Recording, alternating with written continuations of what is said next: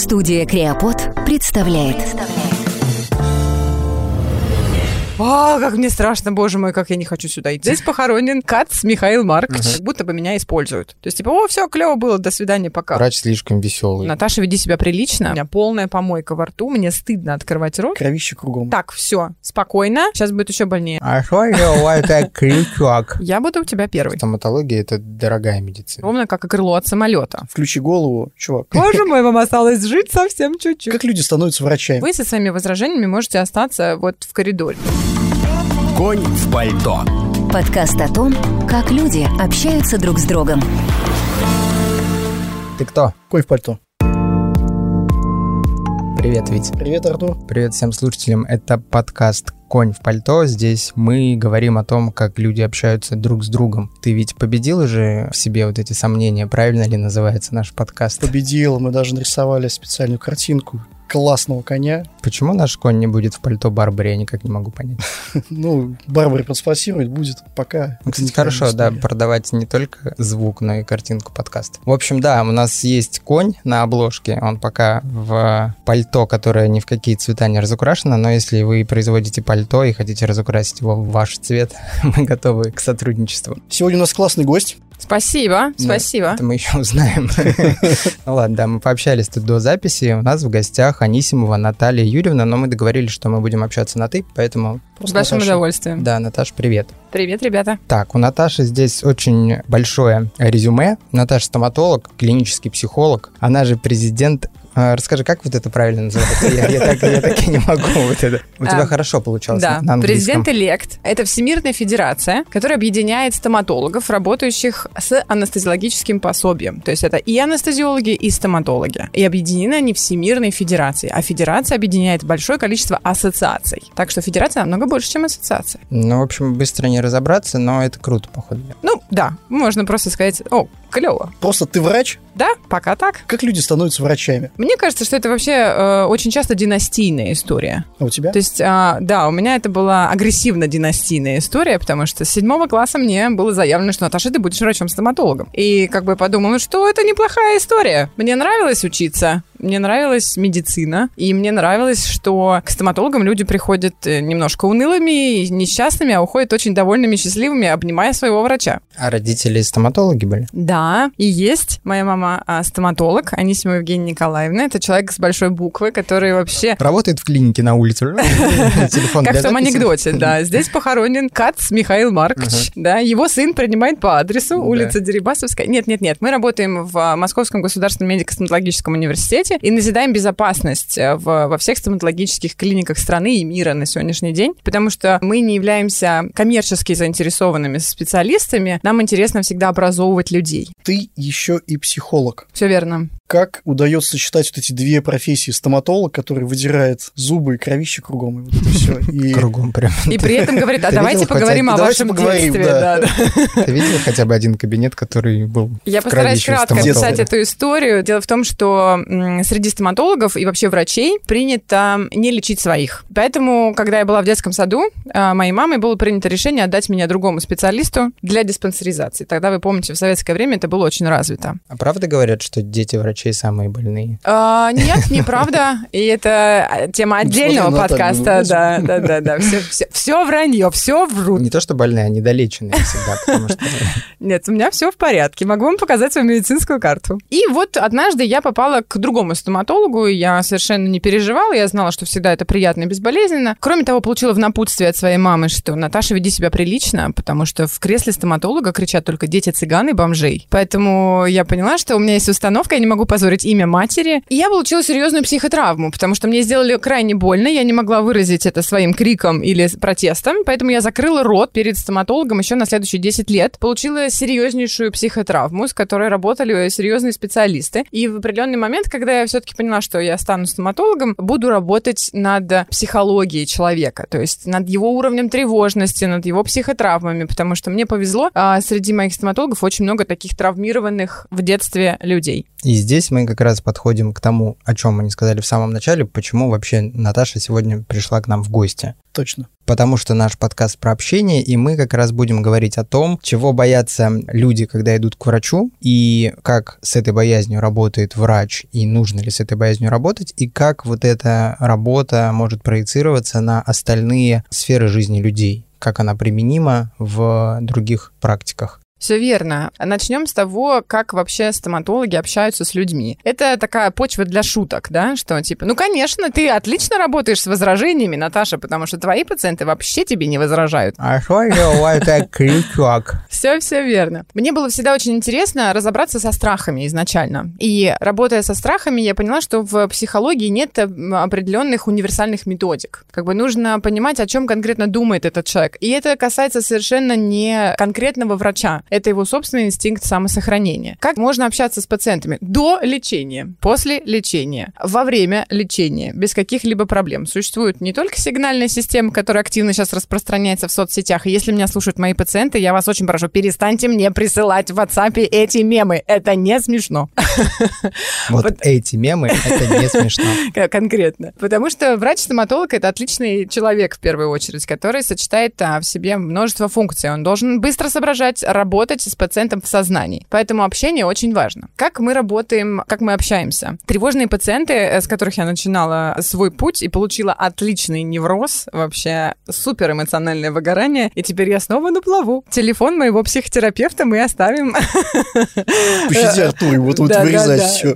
Подкаст, наполненный ссылками на других специалистов. Да-да-да. Итак, как мы общаемся? Как мы говорим с нашими пациентами? Сначала, как ты понимаешь, что человек, который зашел к тебе в кабинет, испытывает некую тревогу и боязнь тебя. Ты видишь это как-то вот сразу? Или они все как, по умолчанию Да, как, какие-то признаки, может быть, есть. А, вообще, мой прием, он а, переполнен тревожными пациентами, поэтому, собственно, мне неприятно, если ко мне заходит пациент, он меня не боится. Потому что нетревожные пациенты для меня это те, которые как будто бы меня используют. То есть, типа, о, все, клево было, до свидания, пока. Там, подождите. Да, поговорить? Это, да, Чисто обниматься. Бизнес, никак, да, да, ничего да, личного. ничего личного. А тревожные пациенты, они потом переисполняют исполняются благодарностью, и, конечно, это любовь, дружба, и все, и все замечательно. Поэтому, когда я этого не получаю, я страдаю. Как э, распознать тревожного человека? Я чувствую тревогу. То есть, если человек заходит и активно демонстрирует мне, что он меня боится, ну, это понятно. Как он демонстрирует? А, как мне страшно, боже мой, как я не хочу сюда идти. Кстати, вот э, после нашего с вами свидания э, у меня тоже визит к стоматологу, я тоже испытываю стресс. Ну, вот, допустим, даже сейчас, поэтому для меня это все очень активно свежо. Если человек просто замыкается в себе, если он перестает разговаривать, если мы видим пот, это уже определенная степень такой зашкала тревоги. В сегодняшнем мире очень сложно выявить истинные чувства человека, потому что все себя а, загружают информационным шумом. То есть, ожидая приема, они находятся в Инстаграме или где-то там на страничке Facebook или слушают ваш подкаст, а поэтому они отвлечены мыслями. Как только они заходят к вам на порог, я им тут же вешаю тонометр, мы измеряем давление, понимаем, что цифры высокие. Интересно. Да, тут ни же разу подсоединяем к ним стоматолог не мерил давление. Я буду у тебя первый. Хорошо. А, пульсоксиметр, обязательно, который показывает, что у него происходит с уровнем кислорода в крови. В этом году все узнали, что такое Такой пульсоксиметр, пульсоксиметр. никто до этого не знал. Да, и врачи, которые проходили обучение у нас в ассоциации, говорили, ой, спасибо большое, мы их еще купили за полторы тысячи, а сейчас они стоят семь с половиной. Ну Вот да. спасибо вам за это большое. И мы понимаем, что у них с пульсом и с а, показателями артериального давления. Это самые объективные показатели уровня стресса. В моем диссертационном исследовании мы мерили еще катехоламины в слюне, это адреналин и норадреналин, для того, чтобы объективно доказать, что действительно пациенты нас боятся. Но по...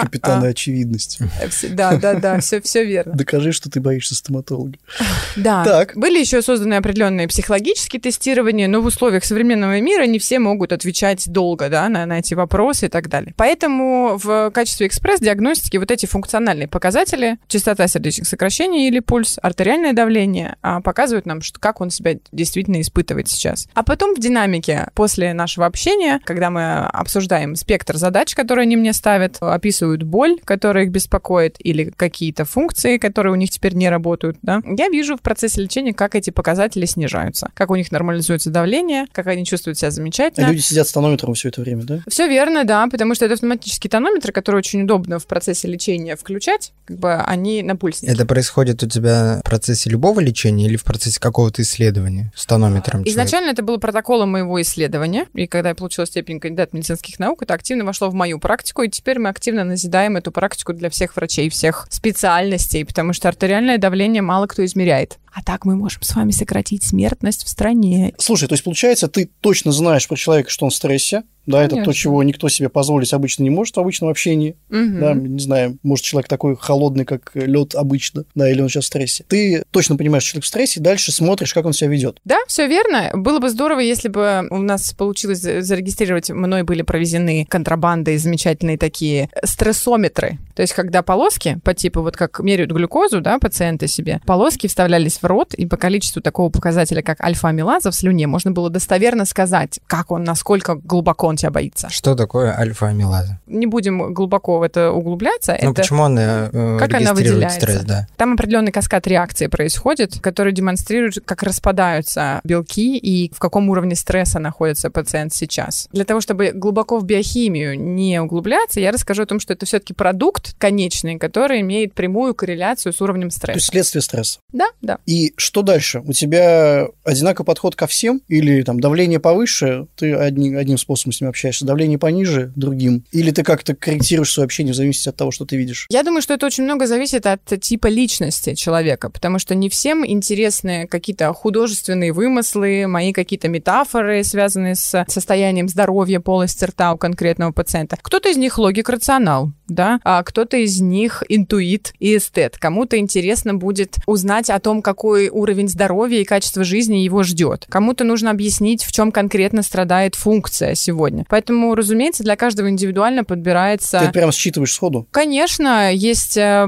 понимание физиогномики человека, да, как он себя привык позиционировать, как он себя ведет, но чаще всего мы представляем собой смешанные типы, да, то есть э, не могу сказать, что мое попадание всегда равно 100 очкам из 100. То есть, разумеется, есть и ошибки, есть и провалы, и этим провалам я даже, наверное, больше благодарна, чем победам. А есть ли какой-то прямой вопрос, который ты можешь задать пациенту? Например, чего вы боитесь в данный момент? Я бы не задавала таких прямых вопросов, и у меня, наверное, нет даже опыта, чтобы поделиться, потому что чаще мои пациенты мне сами транслируют, что мне очень страшно э, факт обезболивания, то есть я боюсь иглы, вонзающихся в полость рта. Кто-то боится звуков бормашины, кто-то боится боли, которую я могу им причинить. Поэтому чаще всего они сами называют эти причины. Что может сделать психолог вот за то короткое время, пока пациент рядом с ним? перенести э, концентрацию его внимания с конкретных переживаний на возможность получения эффективного результата. Когда вот этот страх, он находится в моменте, но рано или поздно наше вмешательство закончится, и проблема будет решена. Поэтому есть смысл немножко по-другому отнестись к здоровью в полости рта и не переживать, что это прям вот какой-то стрессовый момент здесь сейчас, а нацелиться на победу. То есть ты все равно апеллируешь так иначе к логике пациента. Включи голову, чувак, все будет хорошо потом. Для рационалов, конечно. А для тех людей, кому вот интуитивно а, хочется чувствовать себя лучше, мы можем говорить на отвлеченные темы. То есть э, чаще всего им интересно опять услышать от меня какие новости, Э, так как я в сфере образования... стоматологии. Все верно, да, да, да. Вы знаете, стоматология шагает такими семимильными а, шагами, а вот в этот период пандемии а, все лектора транслировали свои лекции онлайн, и такое количество образования, которое я получала каждый час, я не получала никогда в жизни. Какие пациенты самые сложные? Самые умные, самые сложные, но самые интересные. И в науке у нас существует группа не включения в исследование и группа исключения. Вот для меня самая сложная и группа исключения из моих пациентов — это такие lady Instagram, как я их называю, которым вообще интересен только интерфейс, и они а, не обращают внимания на уровень своего здоровья. Я не могу с ними строить диалог, потому что а, он, моя энергия уходит в песок. Я не могу им доказать, что здоровье важнее иногда э, внешности. Вот. С ними у меня не получается строить диалог. Вопрос, нужно ли им это доказывать? Вот. Для себя я определила, что нет. Поэтому это группа исключения. И когда мне говорят, Наташа, почему тебя нет в Инстаграме? Я говорю, потому что мне там тяжело. То есть с такими людьми ты просто быстренько их колешь, они расслабляются и дальше уже. А, Чаще всего на этапе обсуждения их проблемы мы понимаем, что мы не созданы друг для друга. И ты просто их отправляешь к другому стоматологу. Все верно, да, потому что на просторах Инстаграма их очень много. А самыми сложными, самыми умными людьми иногда бывает непросто, потому как они убеждены в определенном видении, да, то есть они мне несут картину своего внутреннего мира и здоровья, то есть они меня... а, Они знают, как лечиться. Они знают, как лечиться, да. И, с одной стороны, это очень здорово, потому что их эм, глубина убеждения меня заставляет задуматься о том, что они очень будут привержены нашему лечению. То есть мне, как адвокату, надо будет найти правильные аргументы и склонить их мнение на свою сторону. И это очень интересно. Но это просто иногда занимает много времени и много сил с обеих сторон. Ну, мы понимаем, что все мы люди, поэтому иногда мы просто не готовы слышать какие-то вещи. Поэтому каждый раз я ищу какие-то короткие, чтобы не пускаться в длинные обсуждения, что такое альфа-амилаза в слюне и так далее, что такое здоровье полости рта, я ищу для конкретного человека конкретные фразы и слова. Поделись лайфхаками. К примеру, что я очень хорошо понимаю, что фундаментальное лечение для вас будет стоить э, ровно как и крыло от самолета. Но на сегодняшний день мы начнем первые шаги. А первые шаги — это гигиена. Я предлагаю вам перестать отрицать патологию в полости рта, принять эту ситуацию и начать пользоваться ёршиками. А ты признаешь, что стоматология это дорогая медицина? Конечно. Почему она такая дорогая? Учитывая количество средств, которые мы тратим на расходные материалы, на дорогостоящее оборудование, то я могу сказать, что по сравнению со своим мастером маникюра я зарабатываю в разы меньше. На сегодняшний день нет возможности сделать какие-либо вмешательства дешевле, потому как а, силы и время потрачены на образование, на дополнительное образование, на постоянные курсы, на расходные материалы ну, не позволяют э, делать это ниже себестоимости. Я не просто так задал этот вопрос, потому что возможно ли, и как ты считаешь, иногда может быть боязнь идти к стоматологу связана как раз-таки с пониманием, что на него придется потратить очень много денег. Все верно, все так и есть. И это тоже одна из больших ветвей вот э, страхов этих пациентов. Поэтому всегда мы можем подобрать э, два или три варианта. То есть от самого бюджетного до самого дорогостоящего. Но мы понимаем с вами всегда, э, что вопрос э, здоровья,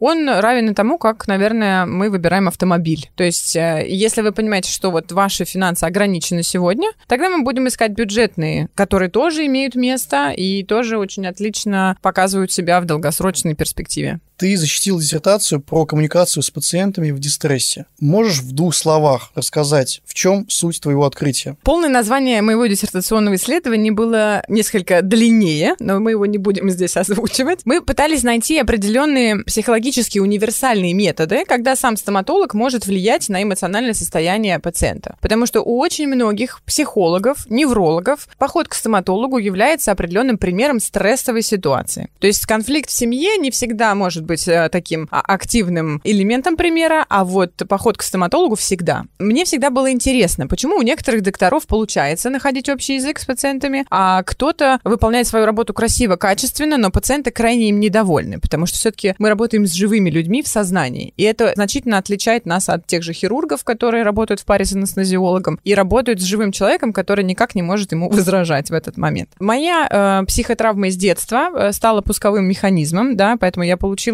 второе образование для того, чтобы разобраться в универсальных методах. И мне так было всегда интересно найти что-то вот какой-то философский камень, вот какой-то один универсальный метод. И я поняла, что это работа с мотивацией. А, С чьей? мотивацией пациента изначально. Потому что он сейчас старается оградить себя той боли и проблем, которые грядут вместе со стоматологическим приемом. И совершенно не думает о том, что, следуя своему правилу от острой боли до острой боли ходить к стоматологам, можно получить намного меньше положительных результатов, нежели чем направить свои мысли на превентивную медицину, то есть начинать работать заранее с проблемой. И приходить только на прием раз в полгода для того, чтобы повидаться со своим стоматологом, убедиться в том, что у тебя все хорошо, и жить дальше долго и счастливо. Получилось выделить разные типы мотивации. И какие это А, типы? Нет, мы постарались объединить это все в одно, потому что мотивация она очень многомерна. Мы стали принимать срывы у этих пациентов, потому что... а, так Поясни, или- что значит принимать срывы. Принимать это значит, что не отчаиваться, когда пациент вроде начал уже ходить к тебе регулярно, а потом он опять решил,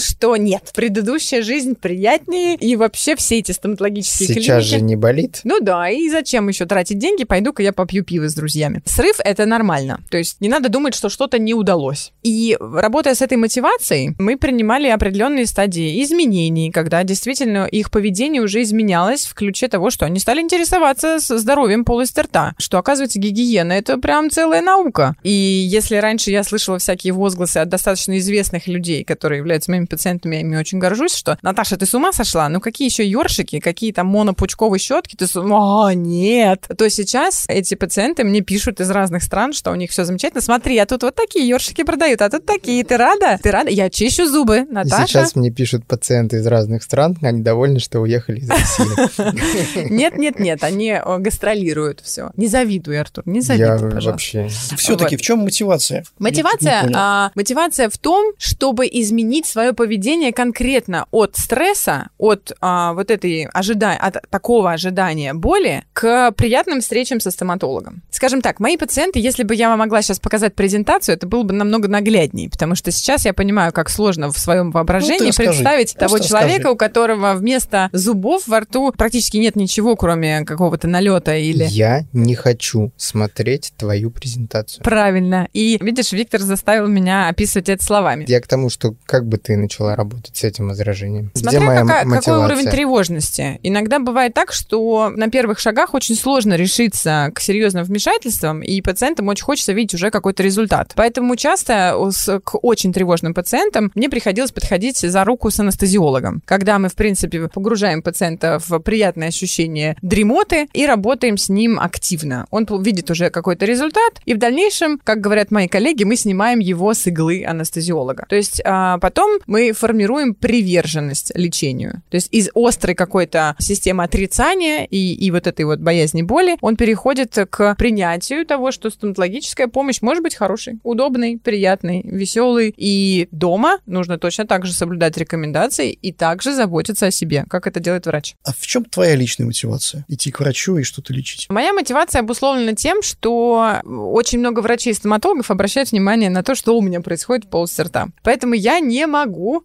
ударить в грязь лицо и отрицать те или иные свои заболевания. Поэтому я тоже хожу к специалистам. Тогда, когда ты училась на стоматолога, получала образование, когда это было? Да, университет я закончила в 2009 году. Тогда был какой-то упор в обучении стоматологов на психологию? И как сейчас с этим обстоят дела? Интересно, что во многих вузах России, то есть не только вот в нашем третьем медицинском университете э, города Москвы, много м, психологов, клинических психологов обращали внимание стоматологов на то, как это нужно делать. В очень многих частных клиниках практиковалась помощь э, врачей-психологов, особенно в детской стоматологической практике, подготовки малышей к вот предстоящему вмешательству. В нашем вузе есть факультет медицинской психологии, где проводились вот совместные мероприятия, лекции. И вот э, моя диссертационная работа, она была защищена по двум специальностям, по медицинской психологии и по стоматологии. Моими руководителями были клинический психолог, доктор медицинских наук Сирота Наталья Александровна и доктор э, медицинских наук, заслуженный врач России, профессор Рабинович Сламон Абрамович. Мы решили найти такой консенсус. И вот как раз тема этого исследования стала предметом как раз работы с пациентами в условиях дистресса. И сейчас мы его активно преподаем нашим студентам. Если раньше это были определенные наметки, то нам получилось э, создать, у нас получилось создать целый модуль на кафедре э, обезболивания в стоматологии МГМСУ. Поэтому теперь наши студенты этому активно обучаются. Это именно студенты-стоматологи.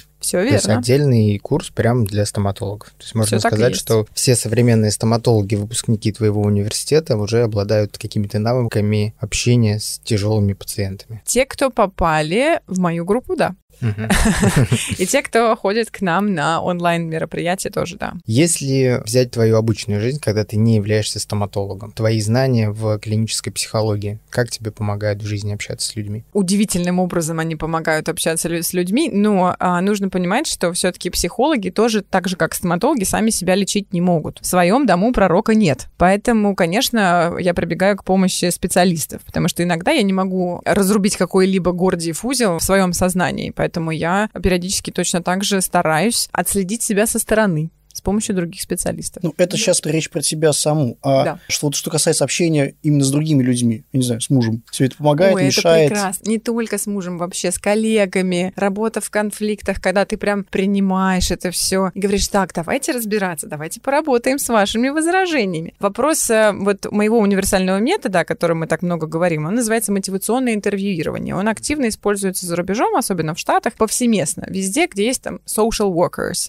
те, кто работают с людьми. Потому что а, есть определенный свод правил, которые позволяют тебе усесть э, на одну скамью со своим оппонентом. Вот конкретно в медицине у нас есть такая проблема барьера. То есть я врач, у меня есть диплом, поэтому я буду решать. Поэтому вы со своими возражениями можете остаться вот в коридоре, а вы приходите ко мне, доверьтесь мне как пилоту. Все-таки я считаю, что если мы работаем в коммерческой медицине, а нет ничего плохого в окрашенном слове коммерческие услуги, потому что если мы хотим оказывать помощь, тогда мы не должны брать денег за это. Если мы берем деньги, все-таки это услуга. И я не, не думаю, что это плохо. Итак, не углубляясь далеко, мы стараемся сесть на одну скамью, потому что у человека есть определенное представление, что он хочет, и в этом нет ничего плохого. Мы принимаем его, то есть мы стараемся проявлять эмпатию, то есть сопереживание. Не тогда, когда мы симпатизируем этому человеку, да, а когда мы понимаем конкретно, с какими эмоциями, с какими задачами он приходит к нам. Как это выглядит? Вот я сейчас боюсь, например. Что ты мне скажешь, чтобы сесть со мной на одну скамью? намного приятнее был бы пример агрессии. То есть, допустим, меня так больно, вот мы, вы, меня, вы меня вчера полечили, а сегодня я там лезу на потолок от боли. Какого фига? Хорошо, допустим. В этом случае я разделяю эту боль. Ну, что ты делаешь? Что значит, я разделяю? Ой,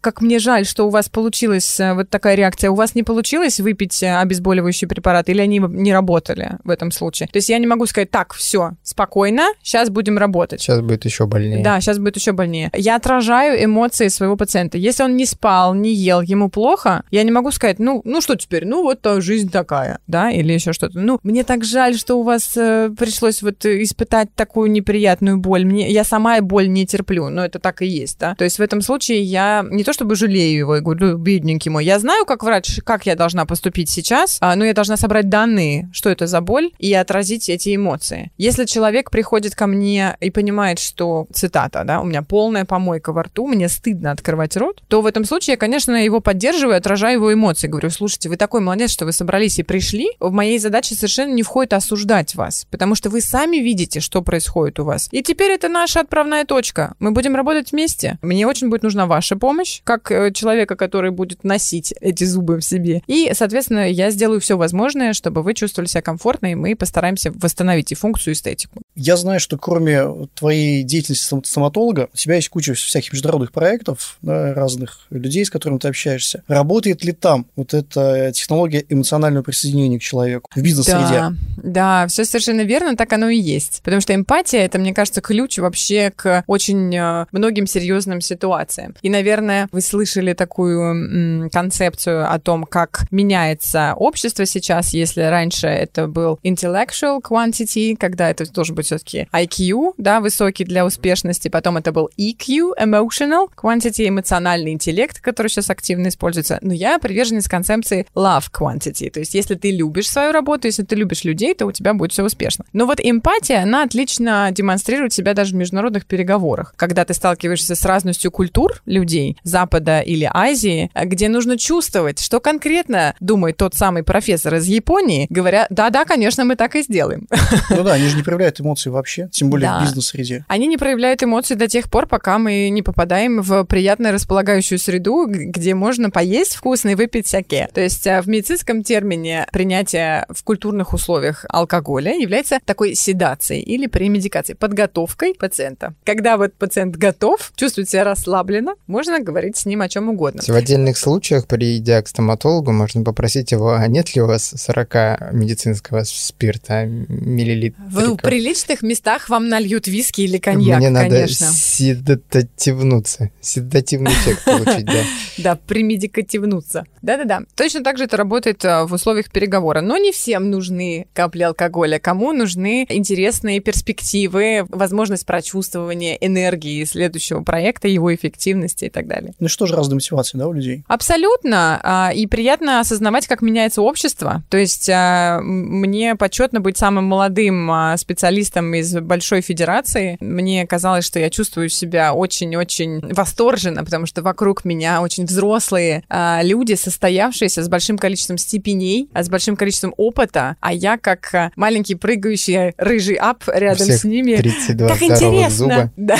да, у меня меньше намного. Как интересно, как приятно осознавать, что меня взяли вот в это сообщество. И вот э, совсем недавно я поняла, что их задача была как бы вплеснуть мою энергию в свой опыт для того, чтобы попробовать изменить э, какие-либо концепции этого старейшего сообщества. То есть И ты вот мы даешь свежую пробуем- кровь. все верно, да, свежий ветер, я бы сказала, потому что мне очень приятно осознавать, как много среди даже отечественных специалистов, молодежи, думающей не про коммерческой, а такой проактивной, проэмоциональной, готовых на какие-то свершения для того, чтобы все работало, то есть чтобы было интересно. То есть нам и мы делаем проекты для того, чтобы что-то было сделано, а вторично это уже ну, заработок, потому что мы уже понимаем, где деньги, как они могут работать, большое количество образований у нас э, у всех, то есть в моей среде даже неприлично. Я не хотела бы, чтобы это выглядело пафосно сейчас, но у нас даже там, сколько у тебя образования? Я говорю, четыре. У меня А у нас три. Четыре.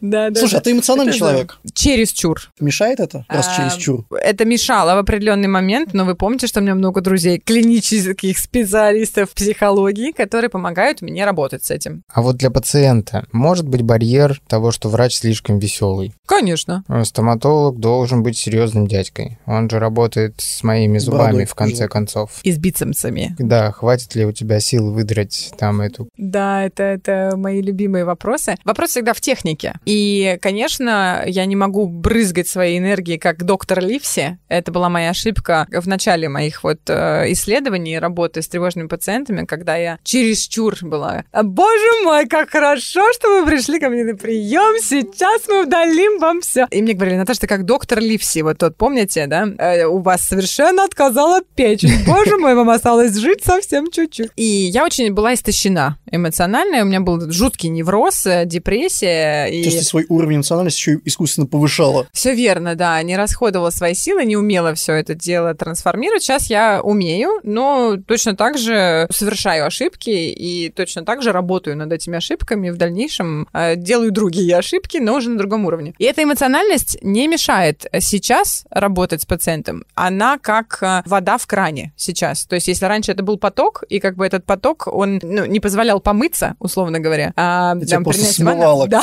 все верно. Заливала соседей, и все были не рады. То сейчас я могу регулировать температуру, напор. Могу даже приобрести теперь очень э, дорогостоящий душ. Вот. Вопрос к тебе такой. Когда тебя лечит красивая, эмоциональная, веселая девушка, очень легко в такого доктора влюбиться. М, Было такое? Ну, конечно. И как ты выходила из этих ситуаций? Или ты так замуж вышла? Я просто не знаю.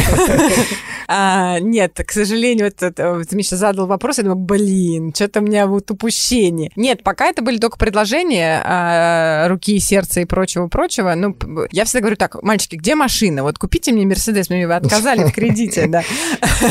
Нет, вопрос был в том, что вот эта любовь, она трансформировалась все-таки уже потом в здоровье. Мне всегда было приятно оставаться любимым врачом, потому что я вокруг себя и своих пациентов формировала экосистему других врачей. Мы формируем такую приверженность здоровью, здорового образа жизни, но не вот этой скукоты. Перестаньте есть мясо, бегайте по утрам, а как бы мерите себе давление. У меня точно такой же крутой зажигательный кардиолог, у меня точно такой же крутой невролог, и мы не все, ну, не, не все одного пола, да, то есть, и поэтому как бы людям нравилось быть здоровым, и мы разбирались с их эмоциями, и эм, не всегда э, получалось э, регулировать такие вещи. Но вот с пациентами я ни разу не ходила на свидание, вот, ну, То не есть было, все не равно было ты такого. старалась вот эту влюбленность в тебя как врача трансформировать в влюбленность в здоровье. Все верно, да, Мгм. все. Ну, зубы, знаете, мне всегда немножко неприятно, когда вот стоматологов ассоциируют там с зубами, с щетками. Не знаю почему. Может быть, это какие-то мои амбиции, знаете, или мне так «О», присылают опять эти Я же не удаленные только зубы. про это. Да, да, да. То есть я прям про здоровый образ жизни, я прям про любовь к себе. А зубы — это очень приятное место,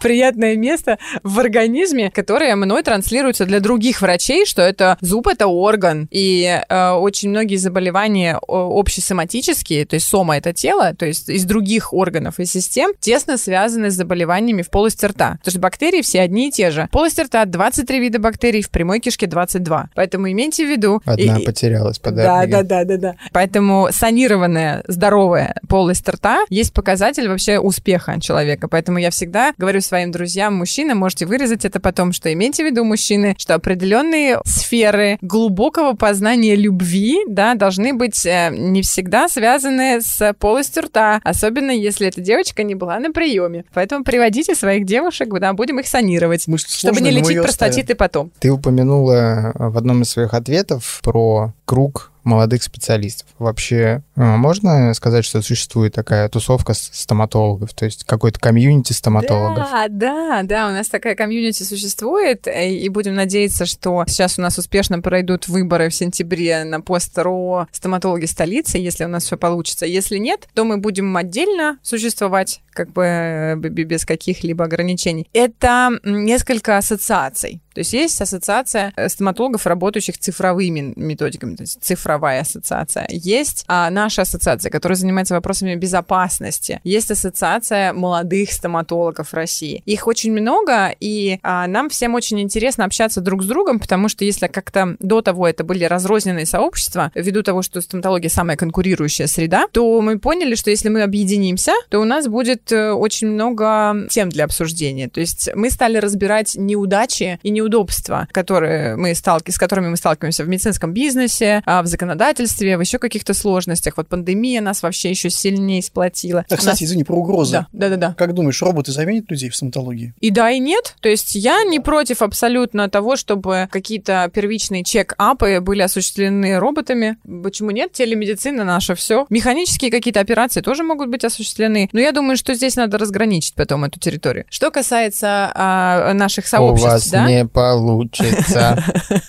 Мы очень э, конкурирующая среда, и мы очень быстро работаем. Вообще, на самом деле, стоматологи, по данным Американской ассоциации, а наша ассоциация таких данных пока не дает, мы вообще скрываем статистику почему-то, мы живем меньше всех. То есть стоматологи в среднем живут порядка 57 лет. А Интересно. остальные врачи в районе 64. Почему? А, Мы сочетаем очень много навыков. Мы работаем, в принципе, в такой позе неудобной. Ну, правда, сейчас уже эргономические такие законы заставляют нас менять позу. У нас что-то получается. Мы работаем с пациентами в сознании. Это сложно, потому что когда твой пациент а, как бы не расслаблен, да, твое рабочее поле без конца куда-то прыгает. У нас очень технологичное производство, очень прям производство, потому что мы должны изолировать рабочее поле специальными аппаратами, они называются там кофердам, робердам и прочее, прочее. Мы работаем в очень узком рабочем поле, потому что мы по напряженности работы своей специальности можем равняться с нейрохирургами. Но нейрохир... Очень сфокусированы. Очень сфокусировано, все верно. Пациент в этот момент может шевелиться, он может там уставать, у него могут быть какие-то другие патологии сустава, он не может долго держать рот открытым и прочее, прочее. Кроме того, ему там некомфортно, неудобно, долго и прочее, прочее. Вот, поэтому стрессовая ситуация, когда пациент может быть недоволен там высокой стоимостью нашего труда или еще чего-то, он требует какие-то зачастую там, лицензии, документы как бы прям с порога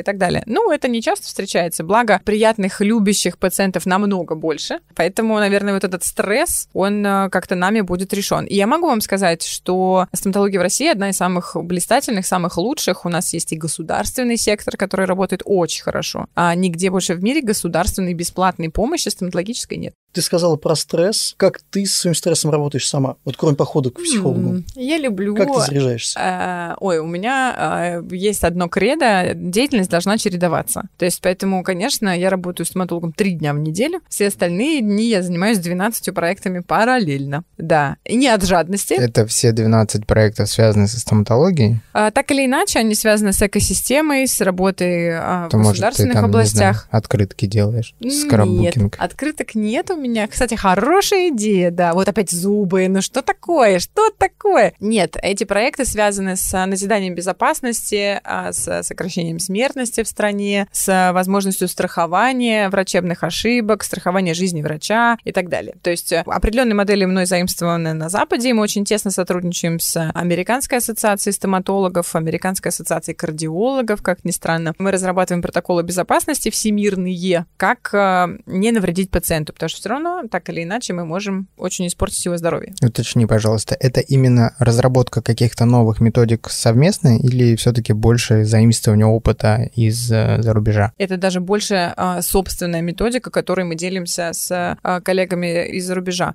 То есть можно сказать, что в стоматологии мы как бы в принципе на лидирующих позициях? В разы. Тогда другой вопрос. А почему медицинские все аппараты, которые вы используете, они с иностранными названиями? Я думаю, это вопрос времени. Аппаратура и руки э, это несколько отличные системы, я бы так сказала. Кроме того, к рукам и аппарату прилагается еще и мозг. У нас очень сильный сектор постдипломного образования, у нас очень много учебных центров. Я думаю, кроме как в стоматологии такого больше нигде нет, особенно в России. У нас очень много лидеров, которые формируют вокруг себя определенные системы, приглашают очень интересных лекторов и отечественных, и зарубежных. И очень приятно, знаете, так как я все-таки представляю, наверное, два поколения стоматологов, так как мы с моей мамой неразрывно а, связаны еще и общей работой, и это прям то, чем я очень сильно горжусь, у меня получается двойственную точку зрения надо отображать, потому что я получаю от нее всегда обратную связь а, на те или иные новые методики. И она говорит, так это же у нас в 60-х годах мы делали. Так, ну вот,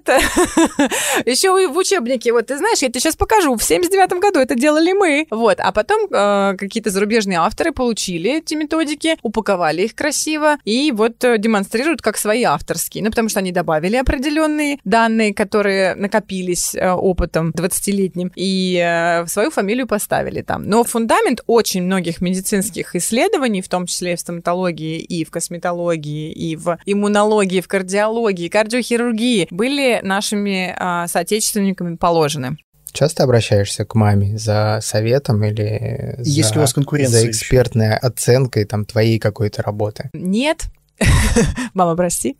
А, Не часто, но я бы сказала, что у нас очень разделены функции. То есть а, Евгения Николаевна, она является собой фундамент. То есть а, можно ли сказать, что там третий этаж советуется с фундаментом, что ам, выбрать дизайном этого этажа? Но без фундамента не было бы третьего этажа в принципе. Поэтому здесь ам, большие основы, интересное мнение и, наверное, тот титанический труд, который связан с наукой, с исследованиями, с работой литературы, потому что у нас очень много книг благодаря ее труду, она является главным редактором. Ей нет равных в организации больших мероприятий, потому что у нас а, вот в нашей тусовке, не побоюсь этого слова, молодых с- специалистов было принято организовывать теплоходные мероприятия, когда мы пять дней были закрыты на одном судне, и с утра до ночи у нас были, кроме стоматологии, очень много других программ. И однажды ей было сформировано вообще, наверное, очень много коллективов, не один, не два и не три, а очень многие в ее день рождения звонят, и у нас совершенно разные поля деятельности, я бы сказала так. Но все э, очень тепло вспоминают эти дни-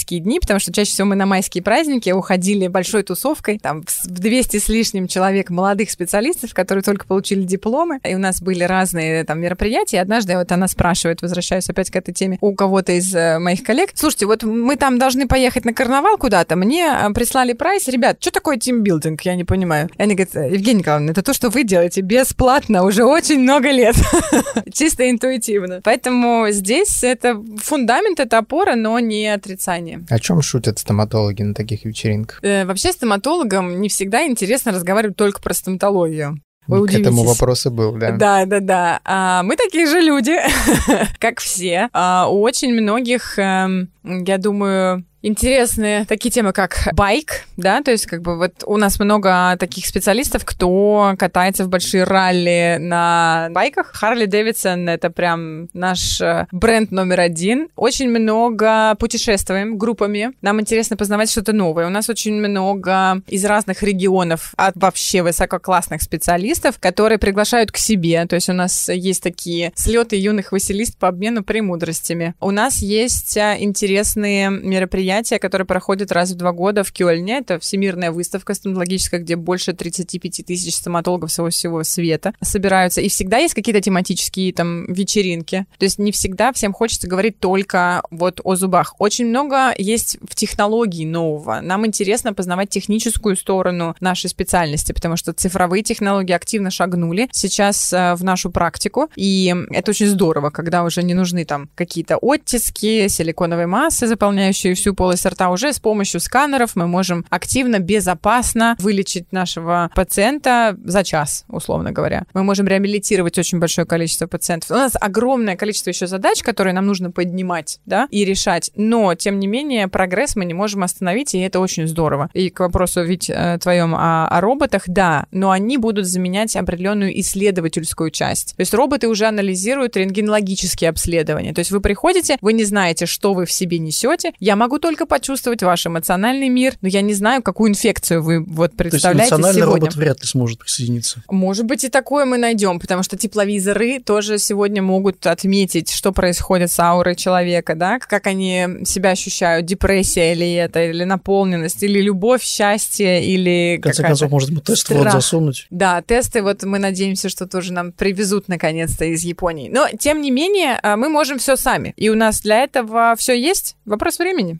Наташа, скажи, пожалуйста, а что нас э, ждет в стоматологии в будущем? Насколько вообще стоматология такая э, активно ли развивающаяся Отрасль? отрасль медицины? Я думаю, она одна из самых прогрессивных медицинских отраслей на сегодняшний момент. Я думаю, что стоматология будет неразрывно связана с а, другими специальностями. Мы будем уже более комплексно подходить э, к здоровью нашего пациента. Не будем делить его на органы и системы, отдельно работающие друг от друга. И найдем возможности продлить жизнь нашим пациентам и вообще населению нашей страны. Скажи, а как э, определить, что стоматолог является высококлассным специалистом? Вот я как пациент захожу в стоматологическую клинику, да.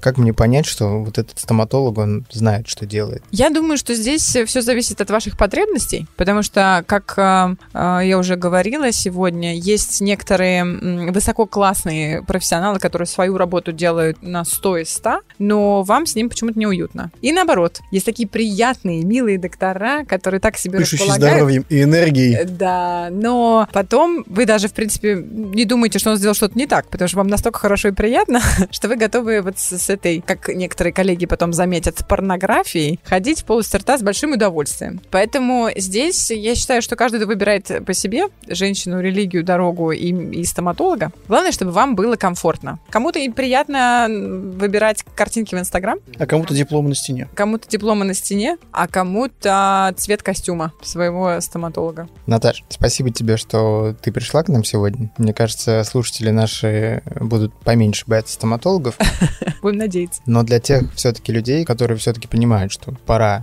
к стоматологу, но никак не могут себя заставить. Что бы ты могла им посоветовать? Какой мотивацией как себя убедить в том, ну не убедить, а, ну не знаю, человек боится идти. Что ему сделать, чтобы вот этот свой первоначальный страх победить и перешагнуть порог стоматологической клиники?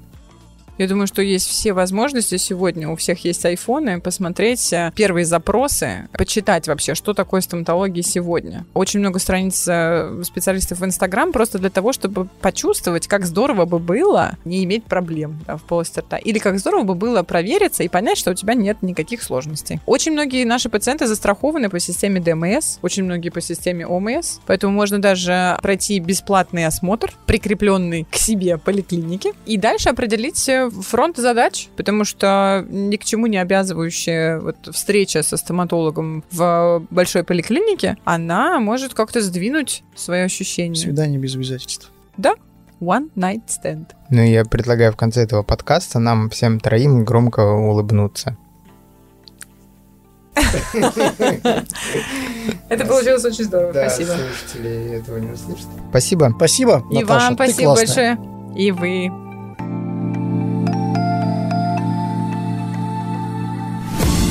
Подкаст о том, как люди общаются друг с другом. Конь в пальто. Если ты встретишь на улице коня в пальто, что ты у него спросишь? How do you do you? Подкаст записан и сведен на студии creapod.ru.